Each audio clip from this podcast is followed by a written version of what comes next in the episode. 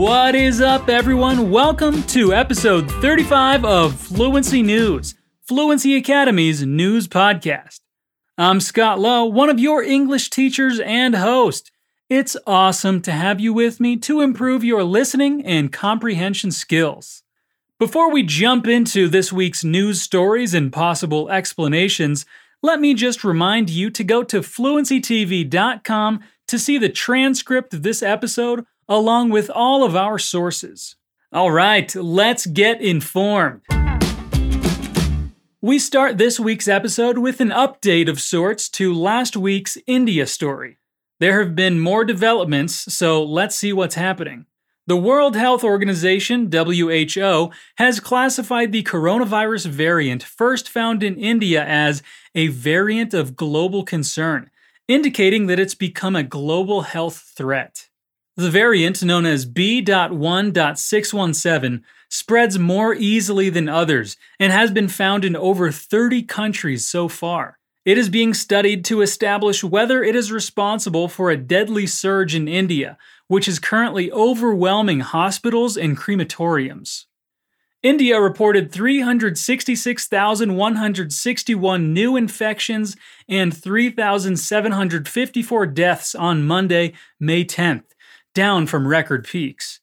Experts say the actual figures could be far higher than reported.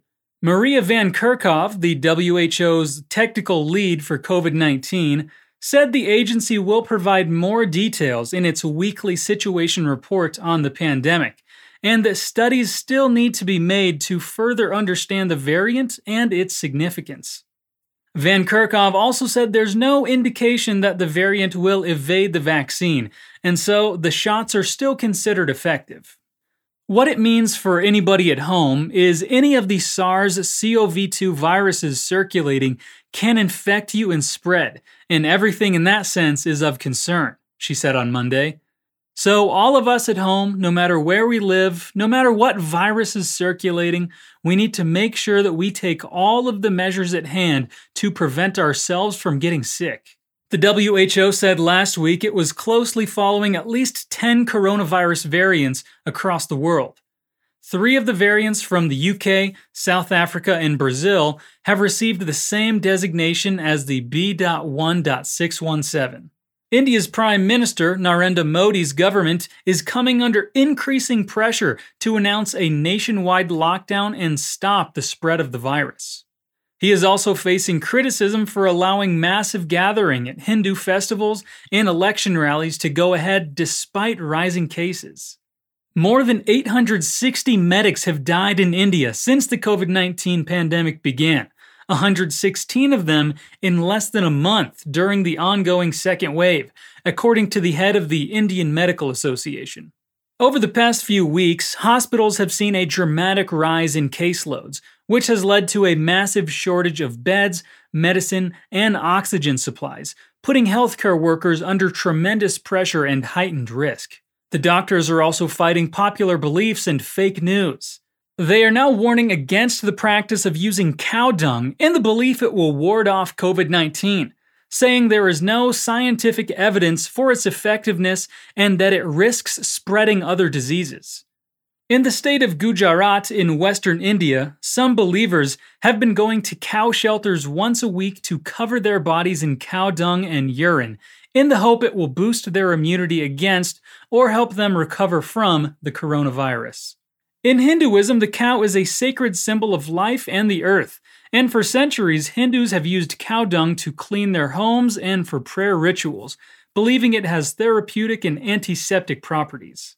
Doctors and scientists in India and across the world have repeatedly warned against practicing alternative treatments for COVID 19, saying they can lead to a false sense of security and complicate health problems. There is no concrete scientific evidence that cow dung or urine work to boost immunity against COVID 19. It is based entirely on belief, said Dr. J.A. Jayalal, national president at the Indian Medical Association. There are also health risks involved in smearing or consuming these products. Other diseases can spread from the animal to humans. To make matters worse, a number of severely ill COVID 19 patients are showing symptoms of mucormycosis, an extremely rare fungal infection which causes vital organs to rot, including the brain, lungs, and sinuses. According to a report in the Hindustan Times, one of India's largest newspapers, the country's Governmental Council of Medical Research warned doctors in recent days to look out for symptoms such as blackening or discoloration over the nose, blurred or double vision, chest pain, toothache and loosening of teeth, breathing difficulties, and coughing blood. Mucormycosis is now playing absolute havoc. We are seeing four to five new patients every day and have around 35 patients still admitted. Dr. Prashant Rahate, the chairman of the Seven Star Hospital in the city of Nagpur, told the Telegraph today. The hospital has reportedly treated more black fungus patients than any other clinic in India.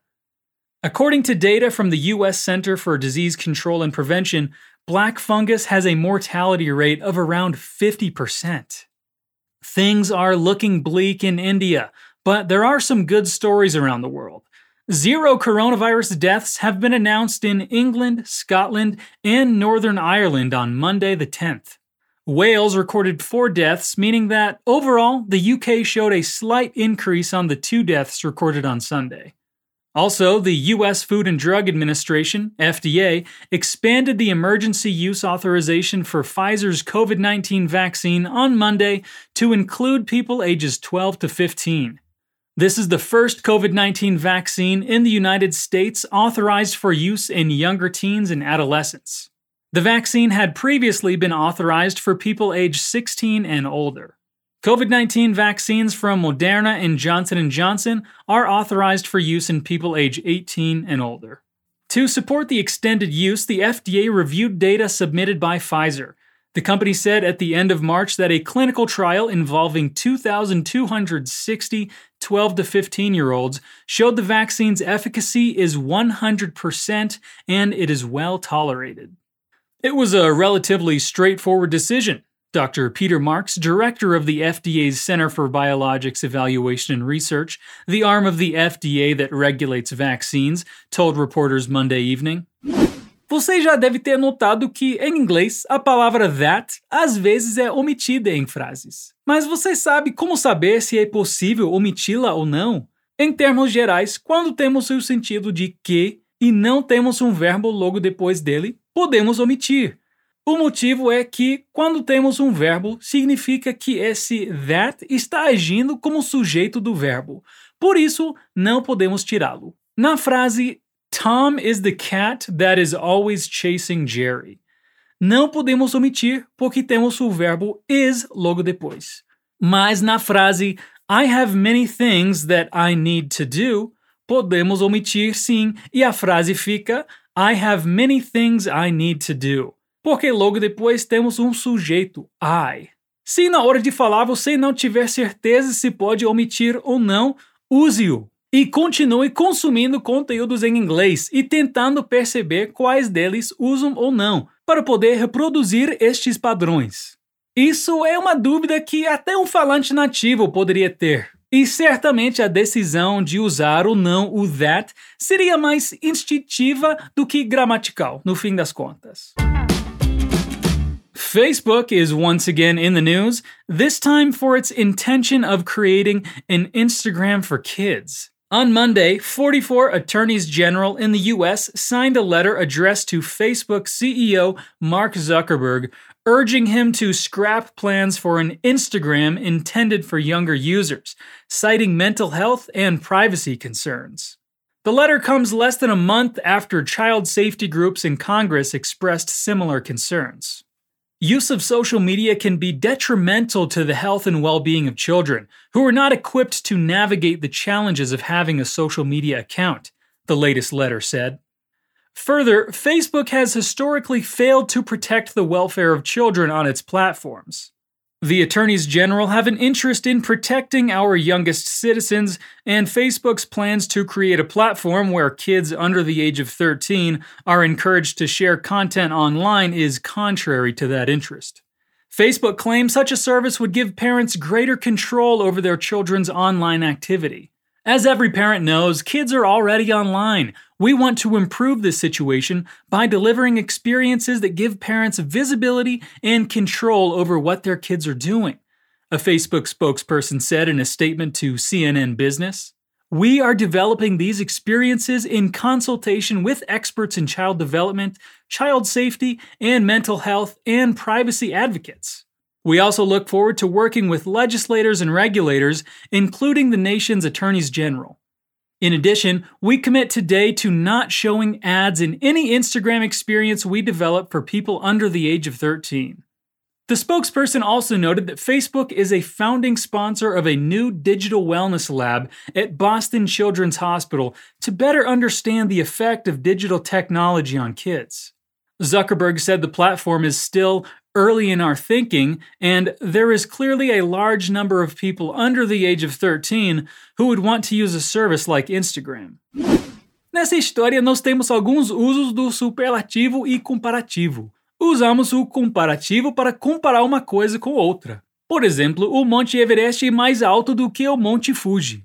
O superlativo é usado quando estamos falando de algo que é o mais de todos. Por exemplo, o Monte Everest é o mais alto do mundo. Nessa notícia, temos os exemplos de comparativos younger e greater e os superlativos latest e youngest. Just my opinion, Instagram for kids, I think it's a terrible idea. Hope it doesn't happen, but that's just me. Seven children were killed and at least 16 people injured on Tuesday, May 11th, after a gunman opened fire in a school in the Russian city of Kazan, according to the country's National Anti Terrorism Committee. 21 other people, mostly children, were injured. A 19 year old suspect was detained. Witnesses told state media that there had been an explosion during the attack before the shooting began, although it was not immediately clear what caused the blast. Several children jumped out of the school window to escape.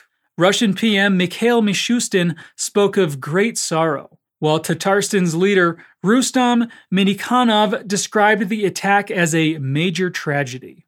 President Vladimir Putin has ordered an urgent tightening of gun control restrictions after the shooting, which took place on the first day back to school after a 10 day holiday, Kremlin spokesperson Dmitry Peskov said. Em notícias é comum ver frases no simple past e frases no present perfect. Você sabe qual é a principal diferença entre esses tempos verbais? Quando usamos o simple past, estamos falando de um tempo específico no passado, de uma ação que se iniciou e se encerrou no passado. O present perfect é usado para falar de situações do passado que ainda não acabaram, ou num período de tempo que ainda não se finalizou, focando no resultado no presente. And finally, to end today's episode, Dracula's Castle in Romania offered tourists the COVID 19 vaccines, with a free trip to the torture chamber thrown in. Visitors to Romania's forbidding Bran Castle, which styles itself as the inspiration for Dracula's lair, are being jabbed with needles rather than vampire fangs in a coronavirus vaccination drive. I came to visit the castle with my family, and when I saw the poster, I gathered up my courage and agreed to get the injection, said Liviu Necula, a 39 year old engineer. Those who receive the vaccine are handed a certificate hailing their boldness and responsibility, promising they will be welcome at the castle for the coming 100 years, as well as offered a free tour of the torture chamber. Romania's government has turned to local vaccination drives and 24 hour marathons at major venues such as the National Library in Bucharest to get as many citizens as possible immunized. How cool is that? You can get vaccinated at Dracula's Castle. All right, that is it for this week's episode, folks.